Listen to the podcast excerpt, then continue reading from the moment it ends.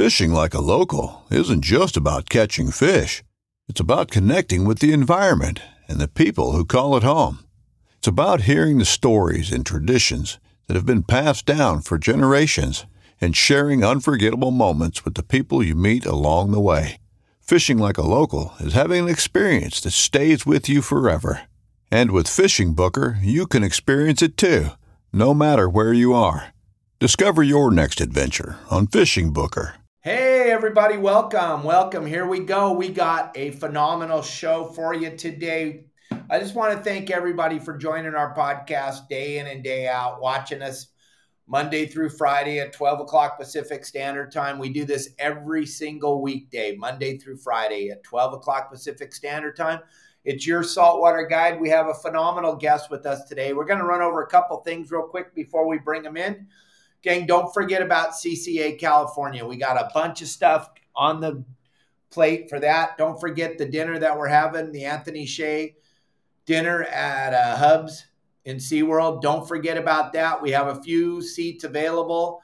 Todd Manser just joined us. He's going to have his own table at the thing. So grab that QR code. It's on August 3rd. You want to be there. It's going to be who's who of the industry on August 3rd, and we're going to be on SeaWorld at SeaWorld after hours. First, we start off at the Hubbs Research Center. Then we move over to SeaWorld after hours to have dinner and celebrate Bill Shedd. His father was the uh, master creator of SeaWorld back in the day. He had the idea, he put it together. You can watch the whole uh, interview I did with Bill six years ago over at yoursaltwaterguide.com. But with no further ado, this man that we're bringing in today has got more history in the industry than I do, which is hard to believe.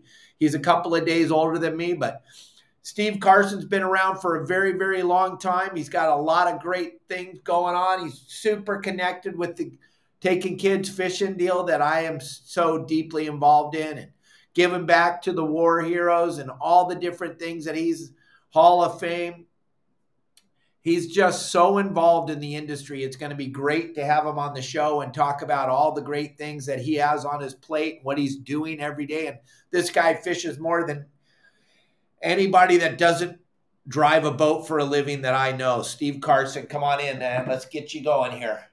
Welcome to the show, Steve. Hey, it's hey. a miracle of modern electronics. It is great to be here. Thanks, Dave. Thanks for doing this. It's hard to believe, right? I'm in Cabo, you're in San Diego, we're on well, I don't think I would have ever thought this was possible. This was science fiction, Star Trek it stuff. It is. It's great though. So happy to be here and, and happy we could do it and and share some of this stuff with people that uh, that you know some of the old people out there have heard these my stories 50 times, but hopefully the younger people haven't heard them yet.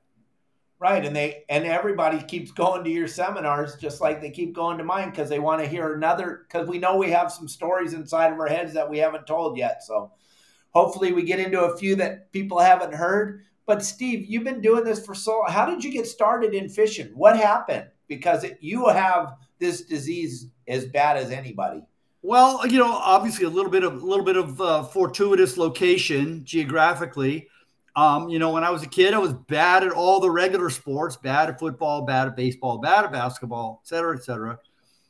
But um, I lived, I grew up in Culver City, California, um, which is about on the nose 5.0 miles as the bicycle rolls from Venice Pier, and about six and a half miles from Marina Del Rey Jetty, uh, et cetera, et cetera. And um, so we would just do that as often as we could. It's a miracle we were never run over.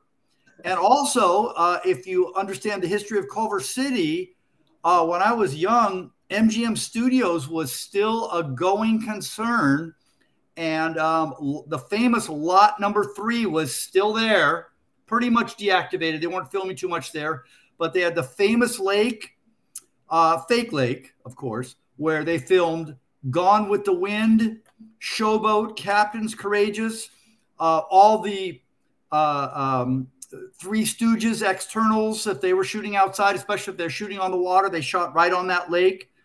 And um, it had primarily, um, you know, uh, goldfish and koi and stuff let go by generations of movie stars, kids that let them go in the lake. They filmed tar all almost all the Tarzans were shot there in the water, and uh, it's at one point. Statute of limitations is over because I think it's about 60 years ago. Um, it would be a felony today, but we transplanted uh, bass and bluegill from Alondra Park Lake. That's Alondra Park Lake is still there and probably still has bass and bluegill in it. We transplanted them into into the lake at MGM they never really took. Um, you know, the koi carp were just uh, too dominant, and that was the main thing that we could catch. But um, yeah, so if we didn't if we didn't want to ride our bikes all the way to Venice Pier, we could fish in that in that famous lake. Um, and there's lots of Three Stooges shorts where they go fishing. So take a look at them, and you'll you'll see that lake. Nice. There's some you know, and, and and uh, luckily, you know, there were there were enough kids uh, that were also interested in fishing that uh, you know we were able to to do it. And a key thing was weaseling rides from parents to get down to Redondo. Uh, although we could ride or we could we could ride the bus to Redondo, it was hard. You had to do two transfers, and the bus drivers didn't like rods in the bus. but but we could uh, we could usually weasel. You know, if we had enough kids to choose from we could we could um, weasel a, a, ride. And then I remember the, the the Redondo skiff back in the glory days of King Harbor, and and again, so fortunate that that was available. There were uh, lots of bonita, some mackerel, some some bass, some barracuda, but mainly bonita uh, available. Even if you couldn't afford a, a, a rowboat, we would literally rent a rowboat for five dollars in the afternoon with four kids. So it was a dollar thirty-three each. and um, that was just terrific, terrific fishing. Even if we didn't have that much money, uh, if we had you know a buck to spend all day on lunch, our parents were more than happy to let Redondo Harbor babysit us. And um, uh, yeah, you know we got we got really good at at analyzing the conditions because believe it or not, even Bonita, you know, they get they, they, get a little finicky, and sometimes when when the power plant, the famous bubble hole, was really warm, something would happen to the to the bonita's um, metabolism. They'd be there, but they wouldn't bite anything, and so we got really good at snagging them. Uh, anybody that remembers that day, those days, uh, you know, in the, the late '60s, early '70s, um, when the bonita would just turn off, just a couple of big treble hooks and a big sinker, and you could get all you wanted. It was it was an amazing, amazing time. I'm so fortunate to have lived through it. And then occasionally in the in the early fall, there would be yellowtail inside the harbor at Redondo, uh, right there in the bubble hole. And once again, back then the, the minimum wage was a dollar sixty-five. I was making a dollar sixty-five working at the, my local sporting goods store. And live squid were 50 cents each. Oh my gosh. And every cast was a bite of something. Every cast was either a blue perch biting your your your squid in half or a bonita or hopefully a yellowtail. And we would easily, you know, spend our entire a week's salary on live squid in about three hours. So where would they keep the live squid? In, in the uh, bay receiver. They had it right there in the bay receiver in King Harbor. So how would you, oh so you go there on your rowboat? We go in our rowboat, and many people will also remember the famous bait sleds that you had to rent for a dollar a day. That you can uh, keep the bait in when you rode you around. Keep the bait in, and I, the, and you could get about a half a scoop of anchovies. I don't remember how much they were. Obviously, way, way, way cheaper than they are now. Um, but you know, a, a, couple of bucks, I think three or four bucks for for a half a scoop of anchovies, and that could keep four kids just doubled over on bonito pretty much all day long. Oh my gosh, the good old days. And there was no none of those uh, big furry cuddly animals swimming around then, were there? They were around, but they were very cautious because that was in the days when you could do stuff to them. And I never did anything. But uh, you know the, the, the people that worked on the bait barge, for instance, and I know that all of them are long past because they were old then. Um, yeah, they sometimes did things that would be extremely illegal today. Right, but it was just a kinder, softer, cuddlier time in the harbor back then. Redondo Beach, a lot of the old timers talk there. A lot of the old timers talk about the glory days of in there on the bubble hole and that yellowtail bite. I heard there was sea bass in there too, right? You, you ever catch any of those? I never caught any of those. Every now and then, the the famous Redondo bluefin would kind of shoot in for you know for uh, a, few minutes. Uh, I think I caught one or two of those. Never, you know, never a big. One. They were by modern standards, they were they were literally one or two year old bluefin. You know, they were you know 12, 14 pounds. Uh, caught quite a few of them outside, just outside the harbor. You know, on the uh, on the boat City of Redondo. That's Uh, something. inside, inside the harbor. It was pretty unusual. I'm sure there were sea bass, but um, we never found them. There was one spot where you could pretty reliably catch halibut, um, mostly shorts, but they were kind of there. Um, Redondo Harbor just had a lot of fish in it. Um, there Yeah, was was- spotted bass and calico bass and and uh, opali, and it was just an amazing time. And again, uh, you'd see a little fish there somewhere, whether it was an opali or a spotted bass, and you had to figure out how am I going to fool that fish. And so you really got good at just kind of piecing the bits of the puzzle together. Oh man, there, oh those those are the I, I miss those giant fish die offs inside the harbor. oh Uh, yeah. those must have been uh, pretty amazing. I, I did I wasn't around for any of those. I was there the last time it happened in uh, Marina Del Rey Harbor. It was absolutely crazy. I was running a uh, 80 foot Ferretti back then, and the boat was so covered in bird poo. You can't even comprehend how much bird poo was on the boat when that happened. I mean, there you go. You see a bunch of birds in that one picture. The birds went absolutely nuts. Well, and it's nothing bad, gang. It's not about poison or anything. It's about a massive amount of fish all swimming into a little harbor at the same time and they go in there to feed and they all go in there and then they burn all the oxygen up because there's so many fish and that's why they die. It's not because the water is polluted or anything like that. It cycles. Like steve said it's been going on forever so don't think it's the end of the world. Take a deep breath. But one thing i wanted to talk about you said you mentioned something about the bluefin coming into redondo. I know and you know we know how we had to catch them we had to use some stuff that people won't even comprehend. You had to have a reel that you could cast an anchovy. Talk about the size of the hook. I know, you know, the I actually still have a half a box. I bought at Hermosa Tackle Box of the of the one case of mustad live bait hooks size 10 that were imported into the United States. Um, usually you, we, we used eights. If the Eight. bait was really good and the fish were biting, you could use a six, not a six oh, a six. six, Usually used an eight. an and eight. I, I sort of like to say that there was no floor. I wish we had fluorocarbon. Gosh, imagine that. Could imagine that? Um, we had to use 12 pound test because you couldn't land them on 10 and they wouldn't bite 15. nope. So, so it was 12 pound test. And uh, again, uh, you know, we, you, you keep feeding me little rabbit holes to run down. Um, what, probably the most popular reel in those days for that was the Penn Jigmaster 501 Junior.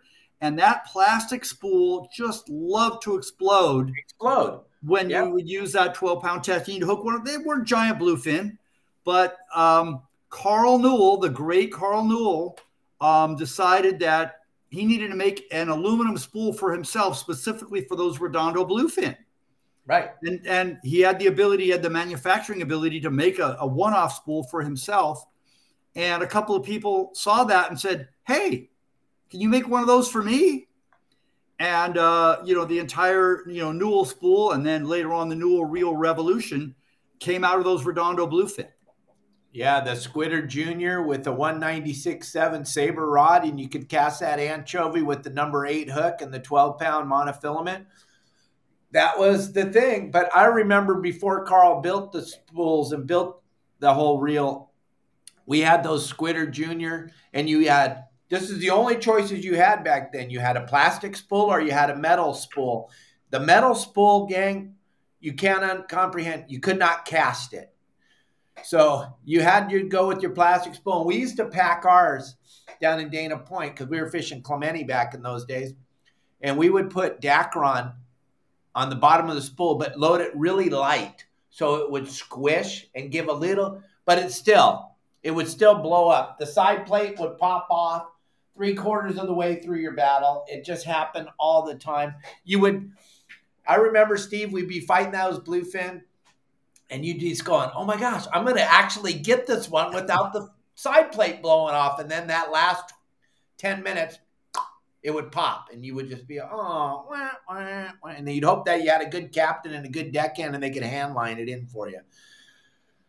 Yeah. Right? Well, I, we I, we didn't use Dacron. We were too cheap. We used kite string, but didn't, well, it didn't work any better than the Dacron.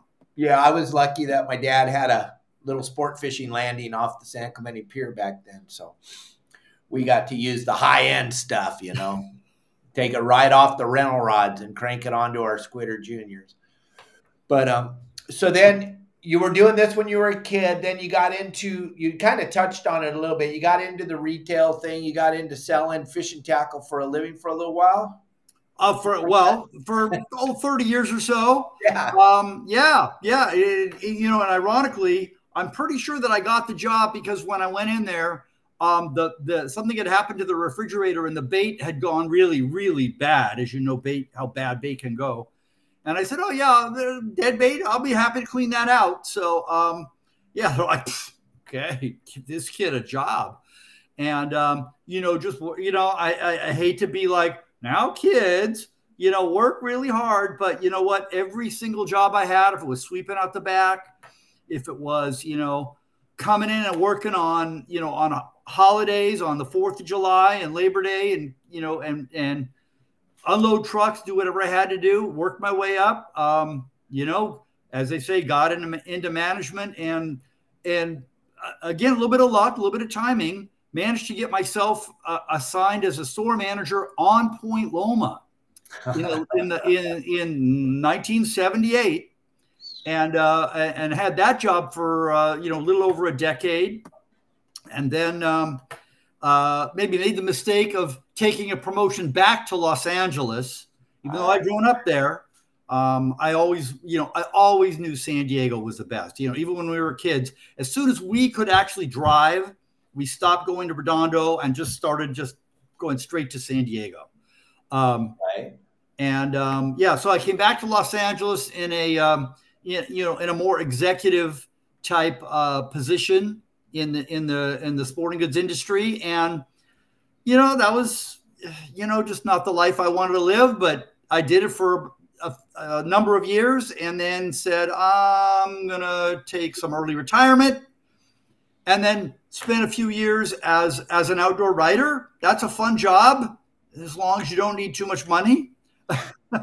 Um, and then so somewhere along the line i went from being the kid to being the elder statesman. I'm not really quite sure how that happened, but but here I am, you know, and I've just spent um, you know a, a lot of years fishing in a lot of places, mainly on the West Coast, a little bit back east. I also I got to give credit where credit is due. Also, in the early '70s, um, I met up with a with a guy that was very influential in my life, Ronnie Kovach, the late Ronnie Kovach. May he rest in peace. We miss him dearly um, and uh, did a lot of different stuff with him. Did his television show with him, did his radio show with him, which uh, when Ronnie passed, kind of morphed into uh, Sergio Feinstein's radio show. Still do that with him. Love doing stuff with Sergio as much as possible. Anglers Chronicles. Um, Anglers Chronicles. Um, but but you know, but but Ronnie was um, intellectually on a different level than most of us fishermen. You know, he was a, a UCLA I, I met him. I was still a high school student, and he had transferred to UCLA to do his PhD work in sociology. But he also, from UC Riverside, he had been working in sporting goods store. So we met up working at the same sporting goods store. I was the local kid that knew where all the secret spots were at Marina Del Rey. I didn't, I didn't, I never took Ronnie to uh, MGM. Sorry. Um, but I knew where the secret spots were at Marina Del Rey. Um, at at at Redondo. Um, we had a couple of very memorable uh, nighttime bat ray fishing sessions in in the early 70s. Uh, again, Ronnie was prime at that point was primarily uh, had been a bass fisherman out right. in Riverside, and so every new saltwater thing that I showed him uh, was just a revelation. And and again, his mind was completely different and elevated from from all the rest of us pretty much.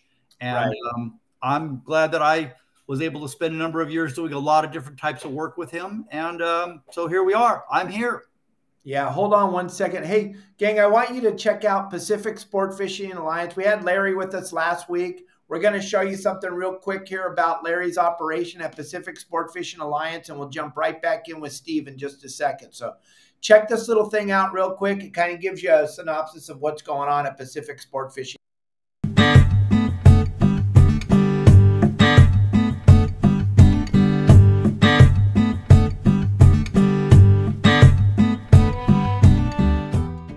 Hey guys, Larry Hanson, founder of Pacific Sport Fishing Alliance here. Just want to do a quick video and uh, talk about what uh, Pacific Sport Fishing Alliance does. Uh, we do we do a few things, but uh, mainly we provide bucket list style trips plus everyday type fishing trips at affordable prices. Plus, we have an alliance, a club where you can join and travel to, to destinations all on a wholesale basis. Uh, right now, our locations include Gustavus, Alaska, uh, where we do salmon and halibut and shrimp and crab and rockfish and lingcod. Uh, we do uh, in Mexico, we do San Quintin, we do Gonzaga Bay, we do Bahia de Angeles, we do La Bocana, we do uh, we do uh, Abreojos, and I think I mentioned Mag Bay as well. Uh, we're also in the process of purchasing a long range boat here in San Diego, uh, trips from one day to, to 10 days and all the way down to Mag Bay. So that's in the process right now. Uh, we have our own full service uh, travel booking company that we've built that we can help members and guests book, book their travel. we have deals cut with major tackle manufacturers for tackle discounts uh, to do that. Uh, we also have a bunch of condo inventory that we've acquired. Allows our, our, our, clientele to go out and book condos all over the world on a cost basis. So that's kind of in a nutshell. I just wanted to talk about those those things real quick. We our company's motto is we believe in fishing the best locations at the best time of year with the best gear for the best results. You know, we won't fish anything in the off season when it's cold and windy. So if something interests you guys, you know, please email or call us. Uh, we'll give you a much more detailed explanation. Again, Pacific Sport Fishing Alliance. I'm Larry Hanson. I'm the founder. Uh, my my cell phone number is posted all over our website, uh, or you can send me an email. Uh, I always answer all of those. Thanks for watching. Hope to see you guys fishing soon.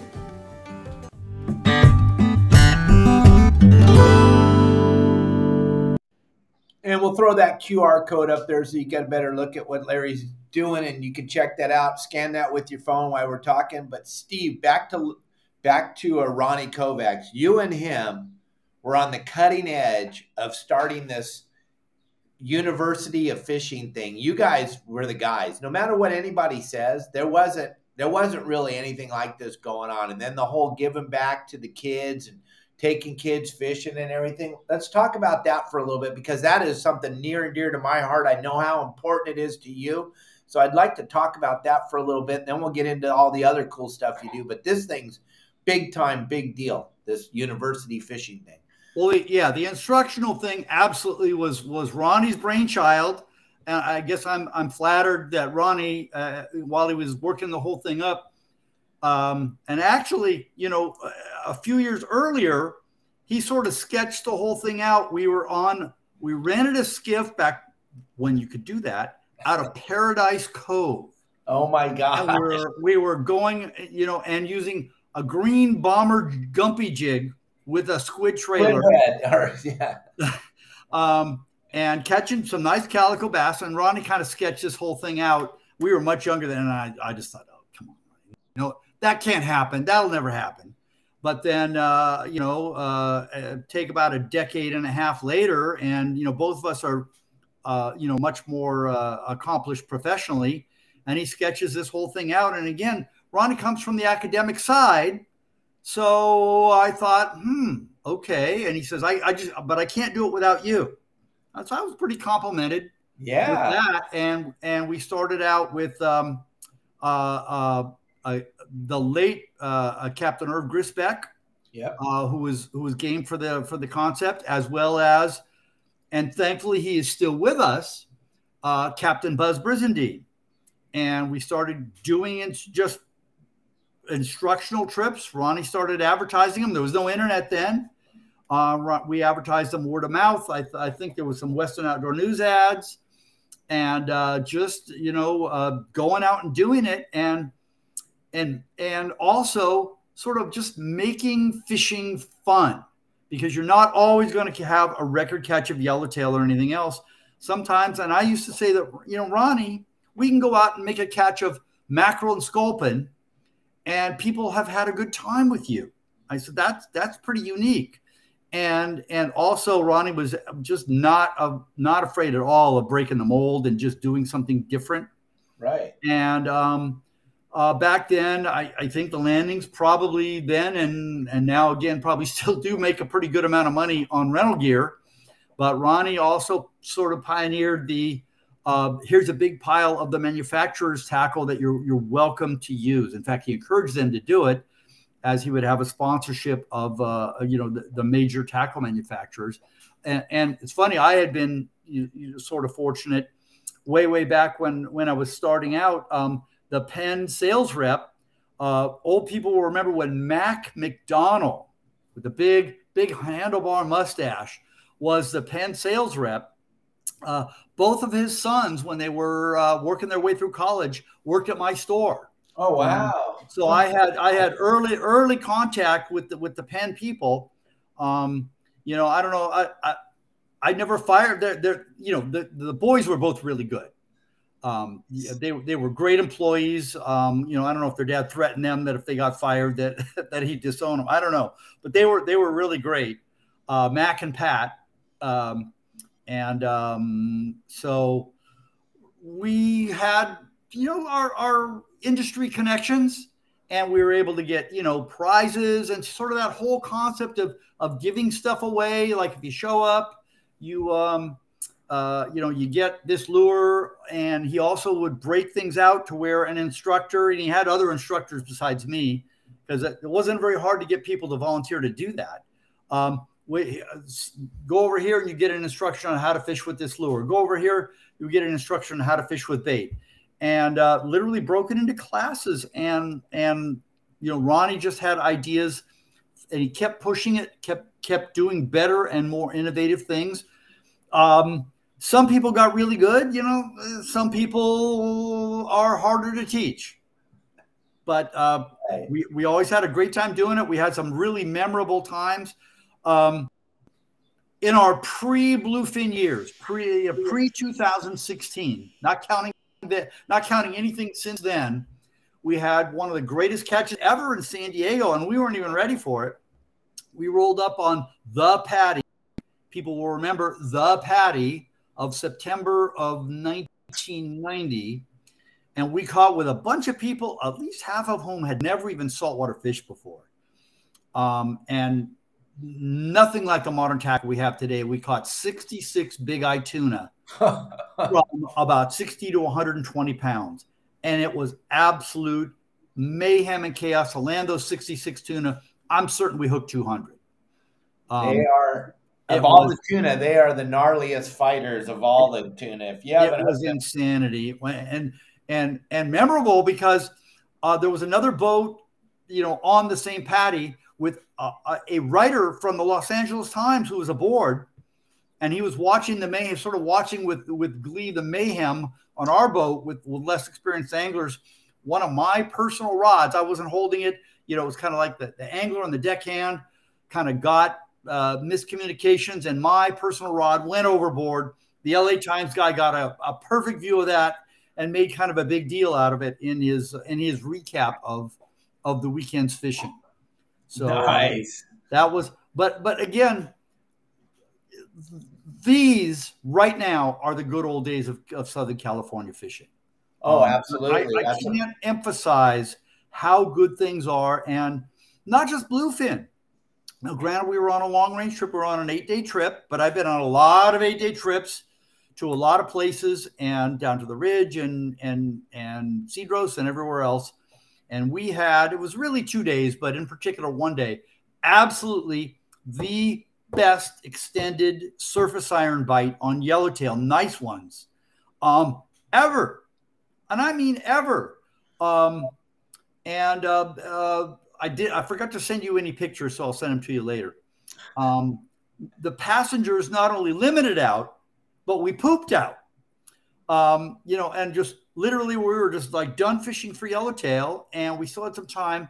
So the crew decided to have a crew fish off, surface iron only, big long rods only, so nothing but 10 foot rods.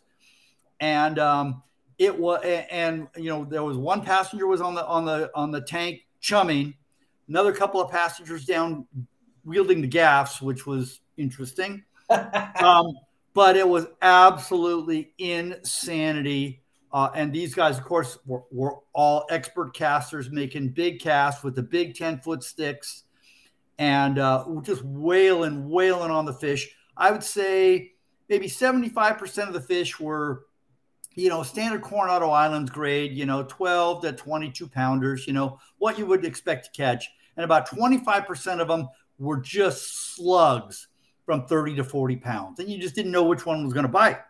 Right. And and basically we had all seven of the crew, everybody, even the cook's assistant was out there. I don't know I don't know where the, all those 10 foot rods were hiding, but but all of a sudden they all had a 10 foot rod with a really good iron tied on, and they were pretty much bit every cast.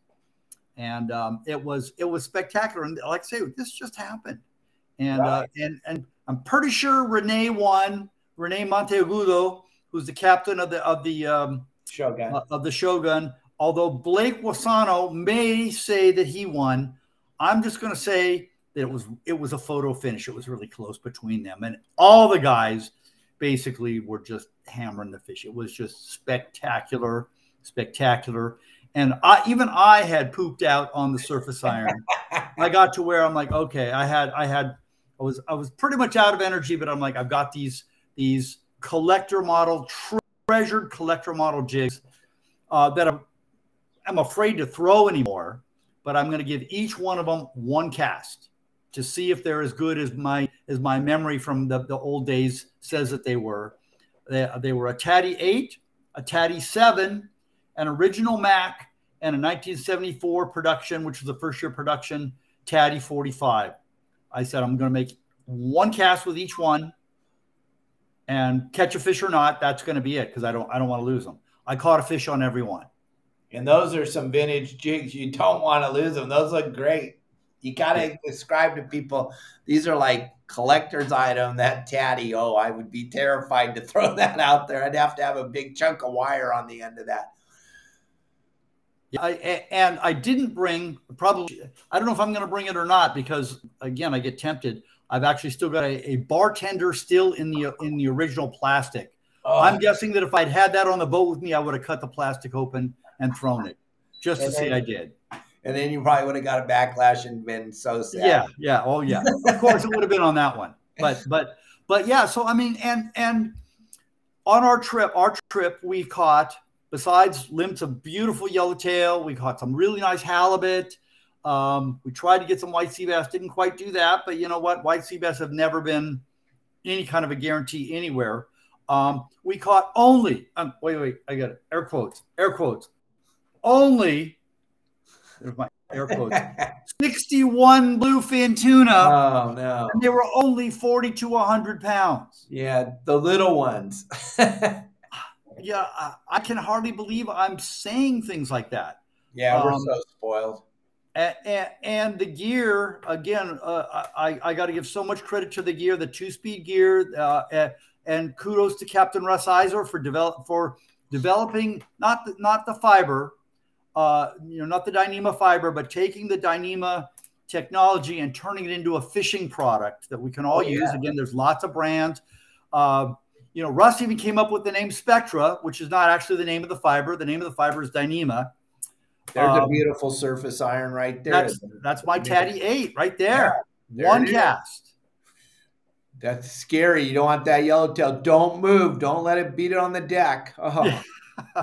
and that now that yellowtail is caught. Uh, I caught him slow pitch jigging, which is uh, like another, you know, kind of a very cool, very very gear dependent um, and I, you know, I, I, you know, I'm in, I'm in the tackle industry, so I do kind of like saying, "Hey, kids, here's this cool new way to fish. It's really fun and different. So you got to go buy a new rod and reel to do it, right? Uh, and a bunch of new jigs. Um, but slow pitch jigging really is something that, um, and you and I talked about it a little bit. There's another. There's another one. Slow pitch. Um, I'm.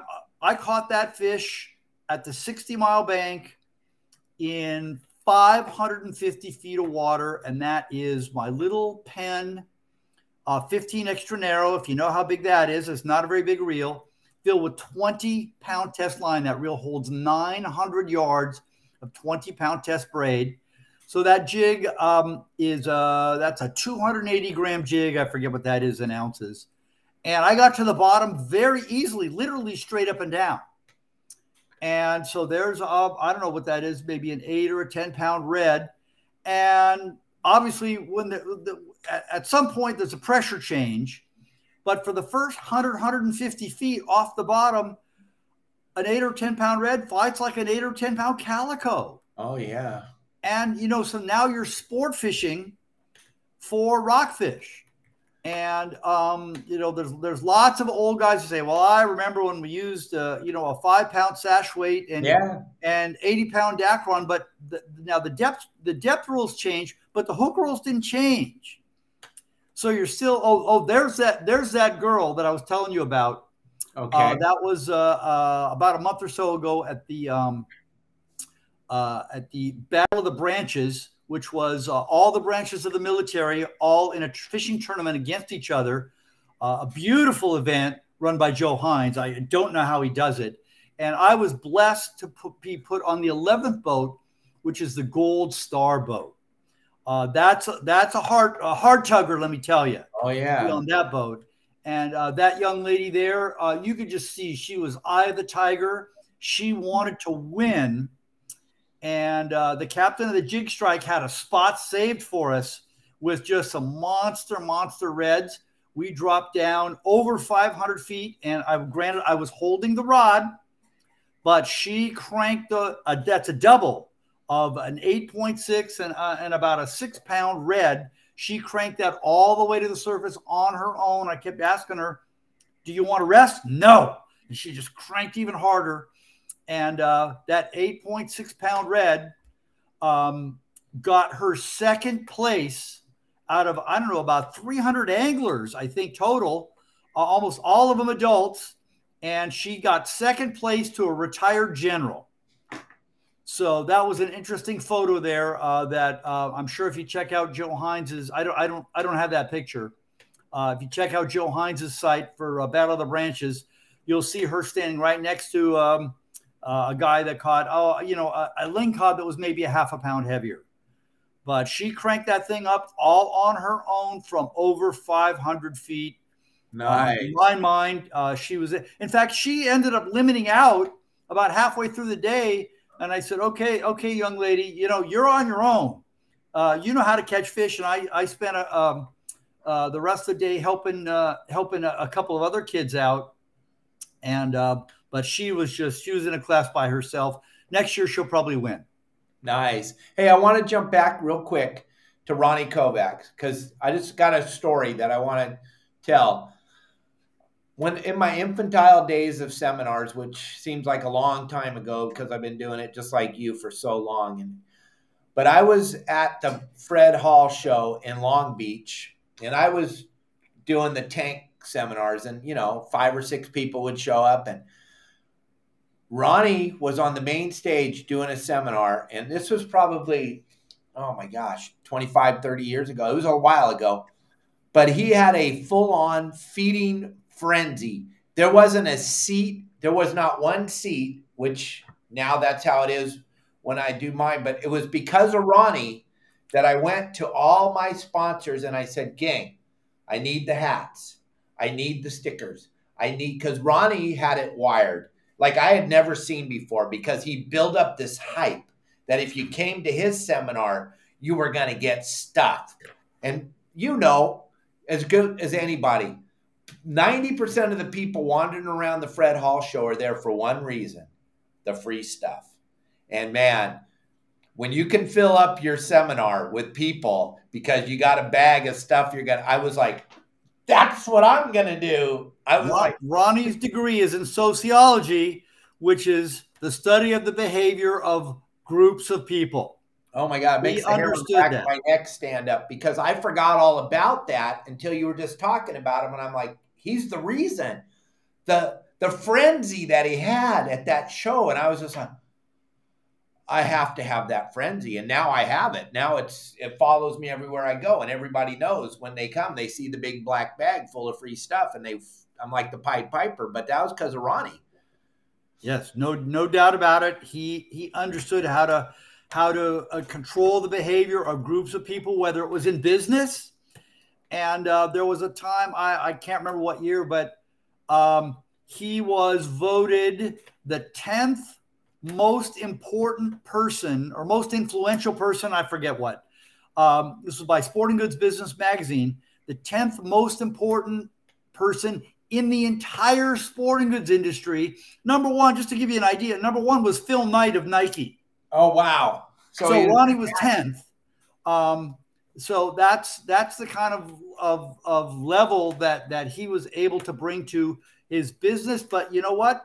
Just like me, just like I will always be that kid at Redondo, hoping for a bite from something. I didn't. I don't even care what.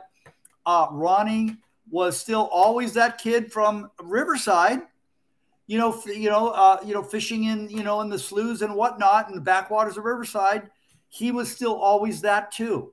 Um, even given his extreme intellect, he just, he just fishing was what he loved. Oh, he could bring him up into a frenzy like I'd never seen before. But now you and I both do that every day, and that's because of Ronnie.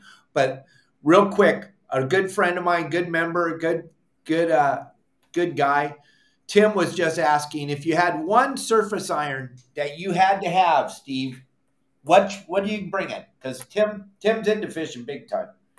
Oh well, um, a jig that I still it's not one of my treasured oldies, but it's my most bit jig. When I have to get a bite, it's uh, my it's about a 1978 Tady 45 um, in what what they call it bird hmm, something now uh, back then, they, they called the color sardine.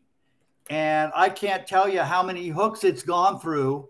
Um, I get the you know the open eye treble hooks, uh, and um, uh, just kind of you know cut cut the old hook off and put on a, a fresh open eye treble hook.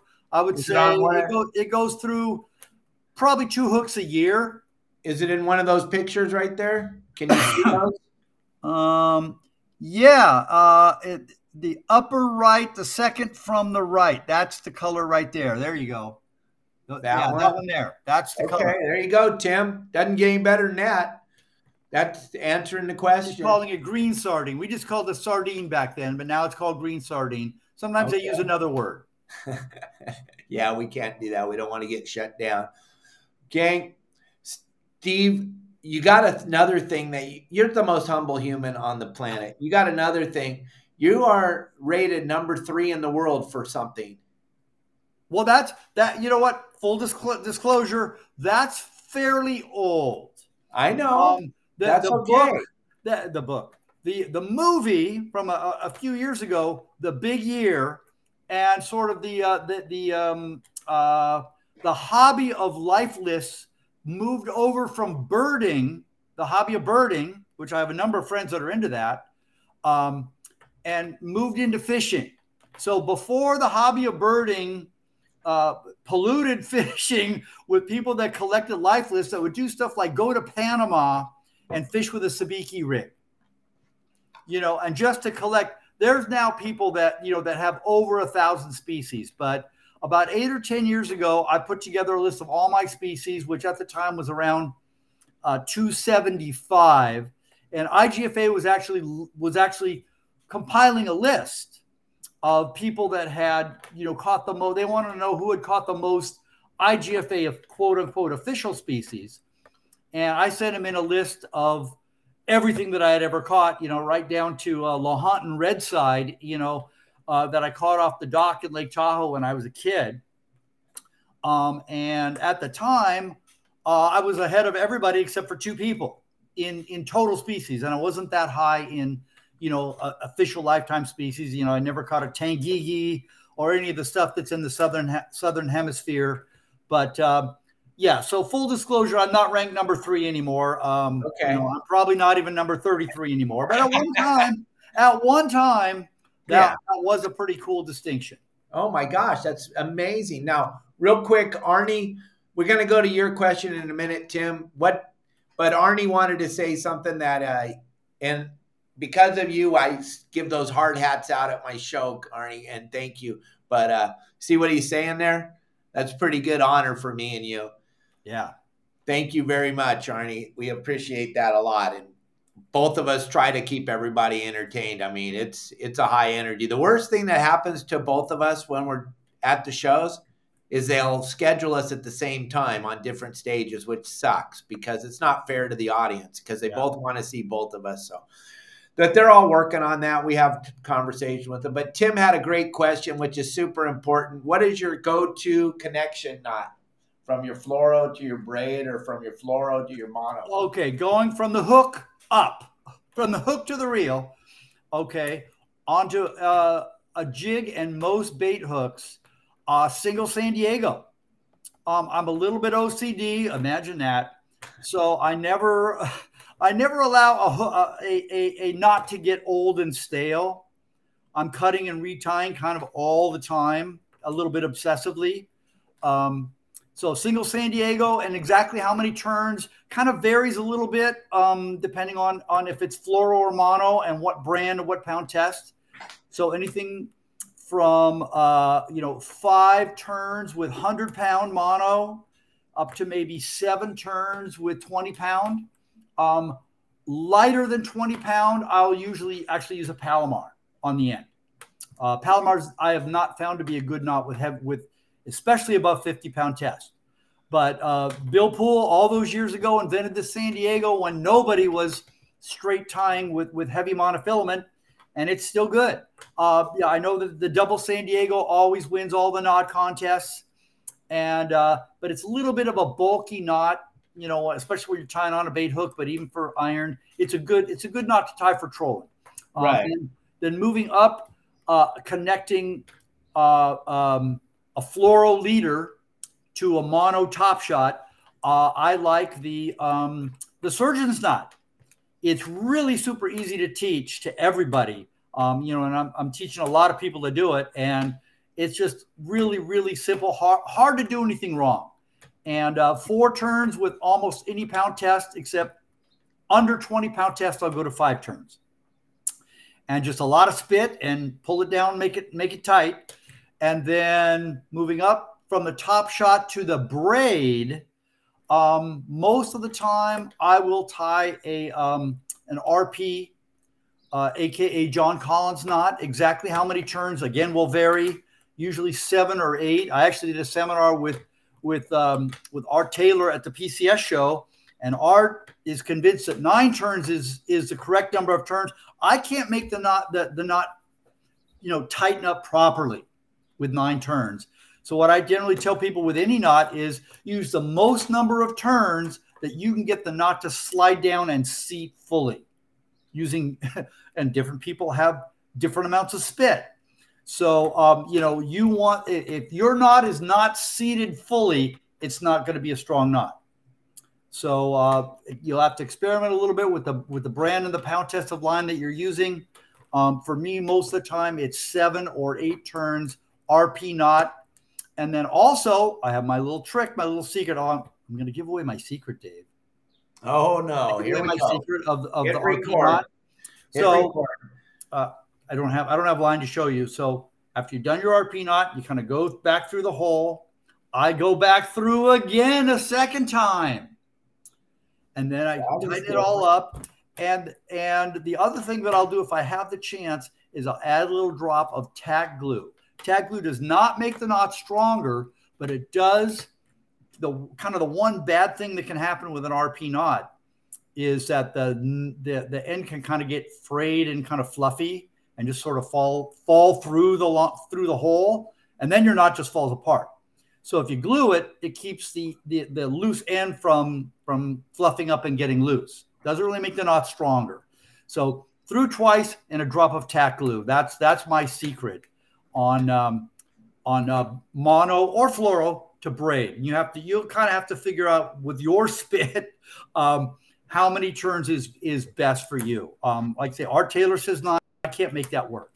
Um, but uh, yeah, so that's those. Those are my go-to knots. Uh, every once in a while, I'll use other knots depending on what's going on. Um, but a lot of times I have to tie knots, you know, in the dark without having had coffee.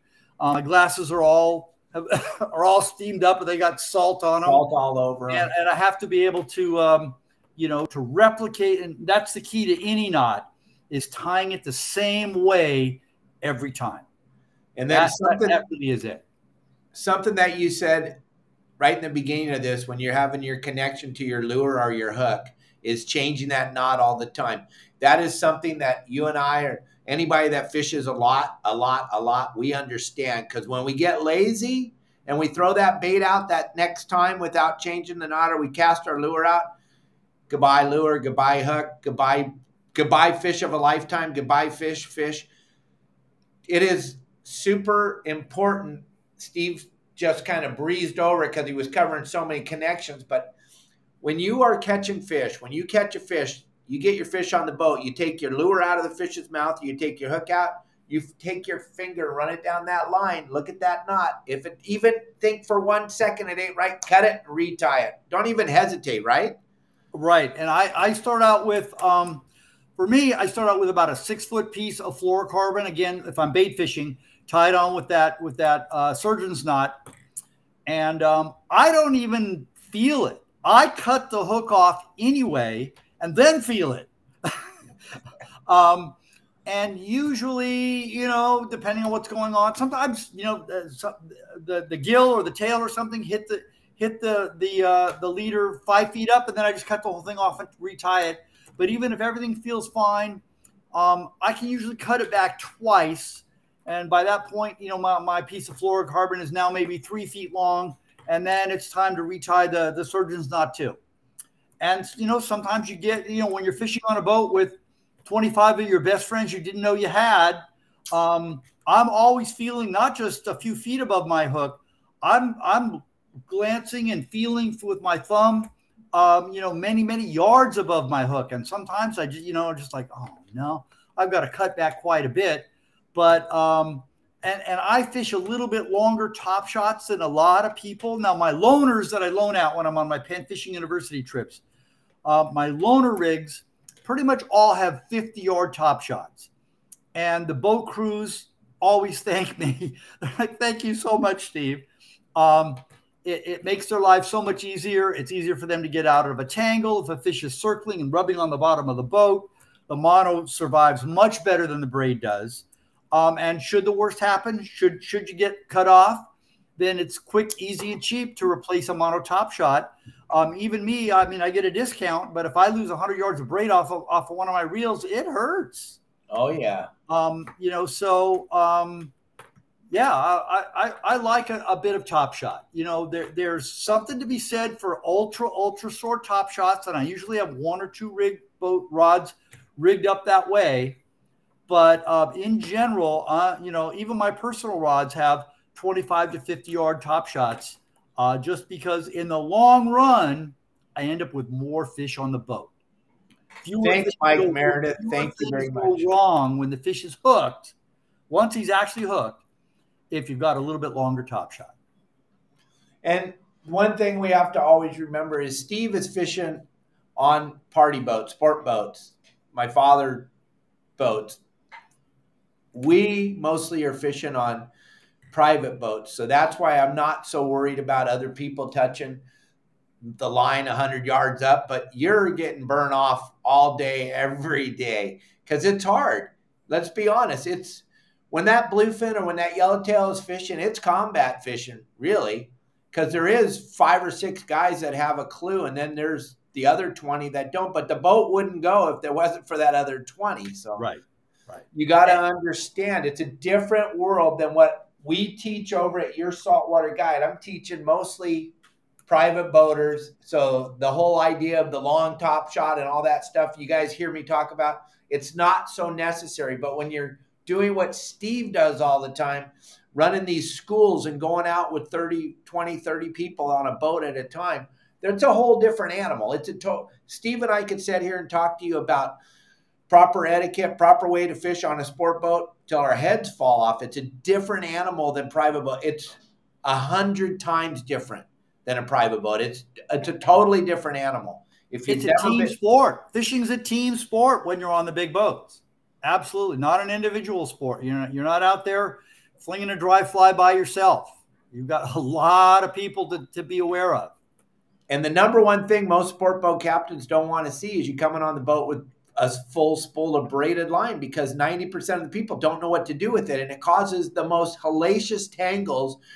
And there's no way out of it. When that thing is a big giant wad of that braid, where back in the day you could weave out the mono, you could weave it out and get out. But then when they got that giant ball of braid because the guy didn't know he wasn't, he just keeps letting his line out and he's in the biggest tangle of his life. So that's why, gang, the things we're talking about, you're like, well, Dave, that's not what you talk. Yeah, it's a different animal, right, Steve? Completely, yeah, completely different. And and, yes, if if you're fishing on your own boat by yourself or with one or two friends, then the short top shot has a dramatic number of great advantages. But but when you're again when you're on on that boat with and and it's been a long time, and you know, just out of nostalgia, the whole concept of limited load came out of the insane El Nino year of 1983. Prior to 1983, the San Diego boats, the Newport boats, everybody was like Coast Guard limit. Right. I fished on the Searcher. I can remember when when Frank owned it with 85 people for albacore. Well, Gary, Gary, imagine that. I fished on the Qualifier 105 with 100 people. Gary Black has a Gary Black has a phenomenal story. I interviewed him, and he's talking about the first trip that they ran on the qualifier 105.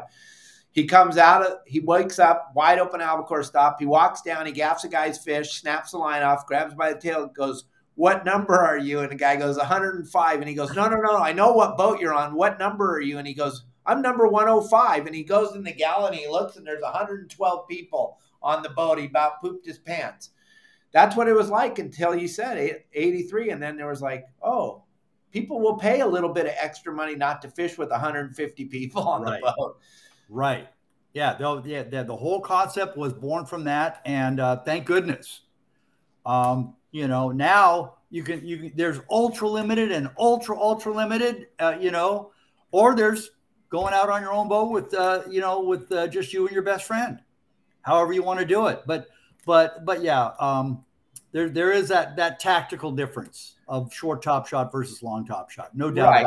That's why but, we're talking kind of different language, but that's why you understand what we're talking about. Yeah, but but but uh, you know, I do love that RP knot twice. Remember that twice through, and then a that's, little the little drop of tack glue. That's um, a magic trick right there. And and I hand out an awful lot of and, and it's like I have nightmares. Oh my god. Oh my god. What if somebody loses the biggest fish of their life because because the knot that I tied failed?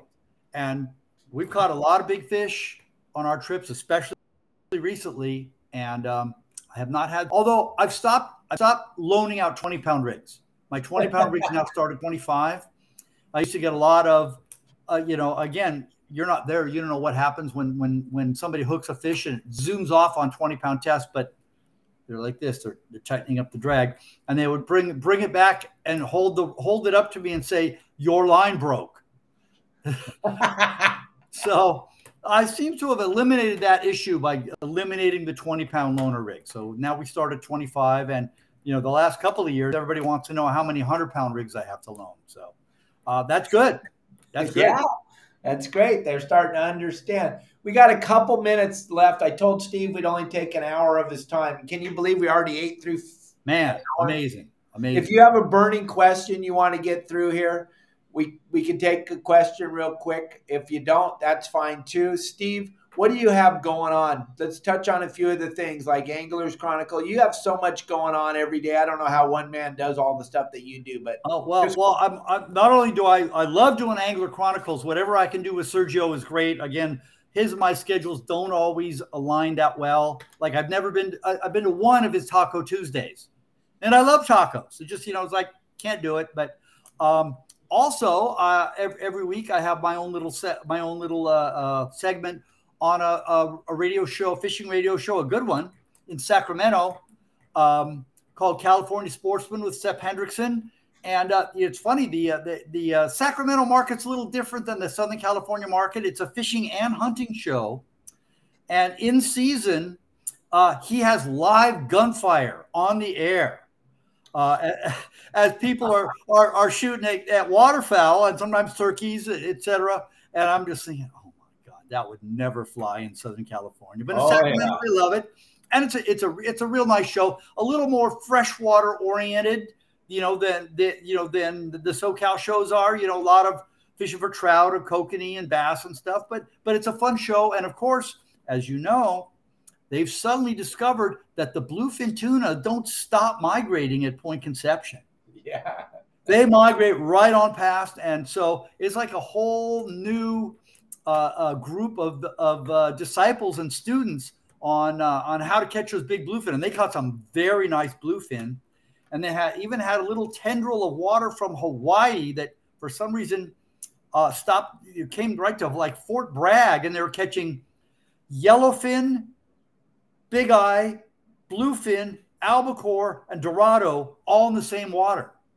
Uh, so that was so there, there's lots of potential new customers for new uh, new heavy tackle up there oh, as, yeah. they, as, they, discover that their old sturgeon gear will not handle 150 pound bluefin, even though it would handle 150 pound sturgeon. So uh, fertile waters up there. Um, yeah. So I do that, and then of course we're getting ready for the the big show. I guess you're not going this year. I know you've been there. The ICAST show in Orlando coming right up.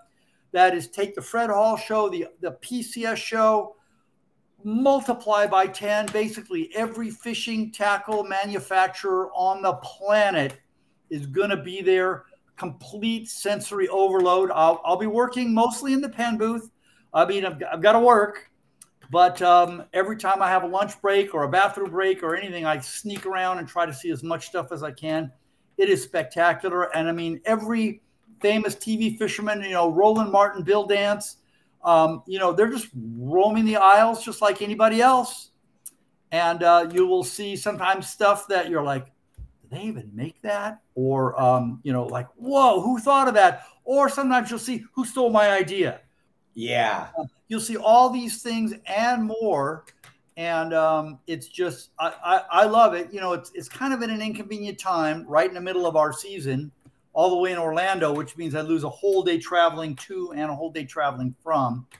But, um, uh, you know, so I'm, I'm really looking forward to that. So if you're coming out to that, uh, come see me in the Penn booth. I'll be wherever the uh, the new product area is in in the Penn booth, and then right after that, um, I will be on a six day trip on the Vagabond. Oh, uh, nice. love fishing with Captain Mike Lackey. Mike Lackey. He is he is really a gearhead. It is so much fun. Some of the captains are like, just be down there fishing with your hundred pound gear, and that's fine. You know, they, they're like they've seen if you're not using your hundred pound gear, if you try to catch these fish, these big bluefin on fifty, you're not going to catch them. Right. But Mike is like, He'll tell you how long the rod should be. He'll tell you what not to use on every connection. He'll say how many yards does your reel have. Uh, set your drag and strike at this, and uh, and and and if you're if you hesitate, he'll send a deckhand down to check on everything that you have. so, so, Matt, real quick, we're going to end it because we've already gone over your hour. But Matt Martin wanted to know one question real quick, and this will be a great way to finish up the show. Do you see what he says there? Of all your fishing mentors, what is the best fishing advice you'd ever, you have ever received? Oh, oh, my mentors. I guess the one that I, the one that I revered the most was Russ Izor. Um, I can't think of any one particular thing, you know, that that he said. Just you know, I, I think I revered revered him the most, and I and I again I fished with Don Stansom you know, Bill Poole, uh, Jerry Morris of the Hermosa Tackle Box, the old Redondo peeps will remember him. All these people are gone. And, you know, like what I like to say is, I, you know, stealing from some president who said that said this, I remember who. We stand on the shoulders of giants. Um, I just paid attention. I didn't innovate any of this. I didn't invent any of it. I was just a pesky kid, you know, hey kid, don't touch that over there but but I was in the room listening when you know when these giants of our industry were talking, and and I worked hard and I paid attention, and yeah, that's I can't point to one piece of advice, but uh, just you know when when uh, Tady Shimizu Um, I had the privilege of fishing with him a few times, uh, way way back in the day on on the Redondo Special. Um, all these uh, just you know the, the greats. So I try to I try to uh, pay it forward as best I can. I think you do a phenomenal job at that. Everything you do is all about teaching and showing, and all the stuff you do and all the give back you do. I I I really, really, really recognize you for all that, and I'm I'm proud to call you a friend, and I'm very, very happy that you came on my show. Thank you so much. It's a cool yeah. show. It's so cool. We had a lot of people watching, and thank you everybody for being a part of the show. Thanks for all your cool questions. Thanks for everything you say. Thanks for all the cool things you do, and uh, everybody on Spotify, Mega. Thank you for all the downloads uh, Apple Podcasts. I just can't thank everybody enough. I just can't. I pinch myself every day. I just can't believe that we're doing here and that all you are watching us. So thank you very, very much, Steve Carson. Thank you, Elliot. Thank you for making this so cool. And uh, we will see all of you on Monday. Remember, turn off the news. They're all lying to you. The only place you get the truth is right here on your saltwater guide. All right, I'll talk to you guys late on Monday. Thank you very much, everybody. Watch Waypoint TV's Great Outdoors Month celebration, presented by Battery Tender, every Tuesday in June from 7 to 11 p.m. Eastern. Join us for land management tips, family hunts, and conservation centric films as we show our appreciation for the great outdoors.